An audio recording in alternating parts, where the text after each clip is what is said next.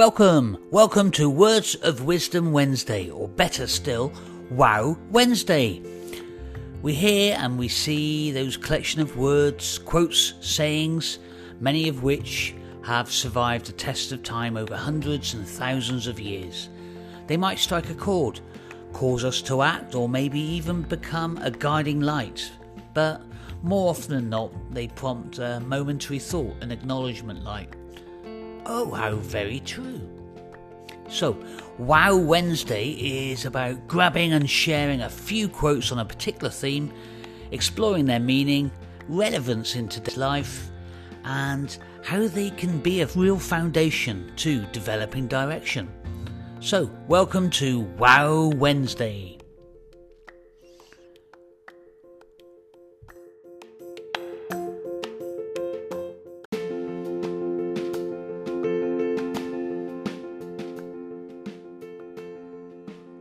Hello, hello, and welcome to the latest podcast. Today, sharing a collection of words of wisdom, old and new, as we explore suffering.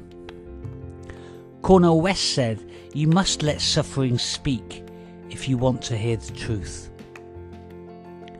Life exists all around us and we interact with it. It presents us with the chances to experience, grow, and become.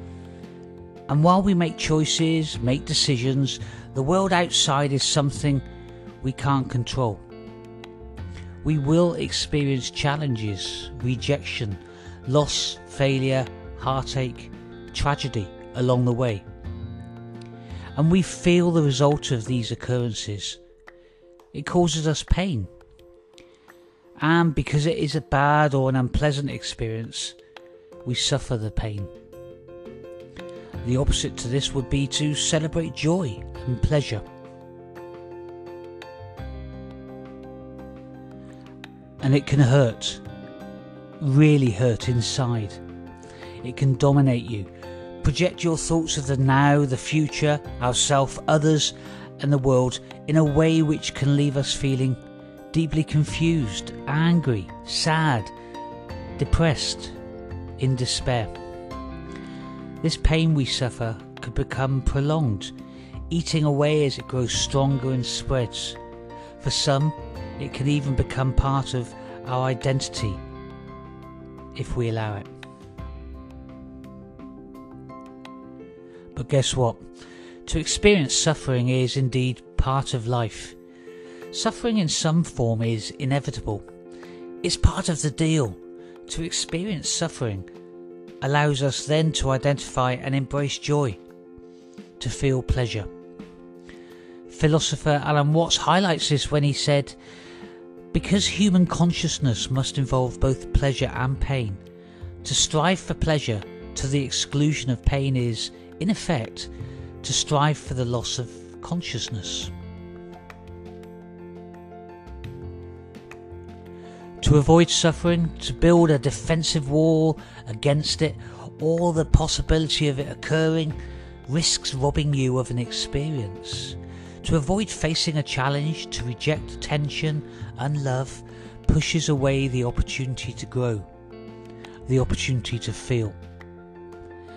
That defensive wall may lead to an emptiness inside, whilst the beauty of life and all it holds goes on outside. And suppressing the pain doesn't make it go away either. People can try to distract themselves or fill their life and time to avoid addressing the cause of the pain. And for some, this can be in a form of drugs, alcohol, anything to numb the pain.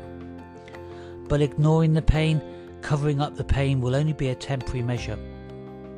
It will pop up again, often stronger and for longer. Jim Morrison once said, Pain is meant to wake us up. People try to hide their pain, but they're wrong. Pain is something to carry, like a radio. You feel your strength in the experience of pain. And Michel de Montaigne suggests that a man who fears suffering is already suffering from what he fears. The degree of suffering someone may be experiencing is shaped by their perception of it.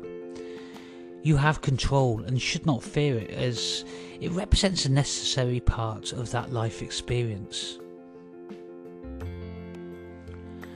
So it's important to feel the pain to enable us to move forward. Recognize it. Don't hold on to it. Don't resist the world outside, but rather accept and release that feeling. The suffering remains if we keep hold of the pain. When we choose not to accept that the experience is now actually in the past. The longer we hold on to the pain of the event, dwelling, the deeper it becomes embedded into our memories, and the story we attach to it becomes a burden, which we then carry into the present and project into the future. Suffering can then become part of our identity and a core element of how we then perceive ourselves and life around us. To actually feel the pain is to acknowledge it, and this can, with time, take away its intensity. Depth of pain is the counterbalance to the richness of pleasure. By experiencing each, enables us to experience both.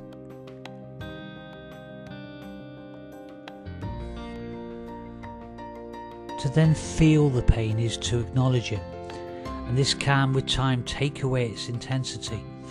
The depth of pain is a counterbalance to the richness of pleasure. By experiencing each, enables us to recognize both as necessary and to enable us to respond. To acknowledge that pain brings us to the point of being here and now, the present. It's then about what we do with it. Spanish poet and philosopher Miguel de Unamuno said, Suffering is the substance of life and the root of personality, for it is only suffering that makes us persons.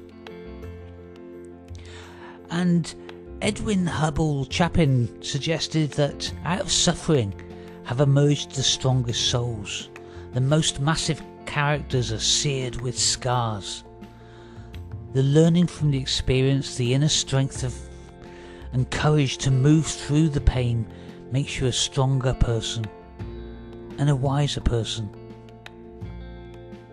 Let's finish off with a short and simple way of looking at it through the words of Ram Dass when he said, Suffering is the sandpaper of our incarnation.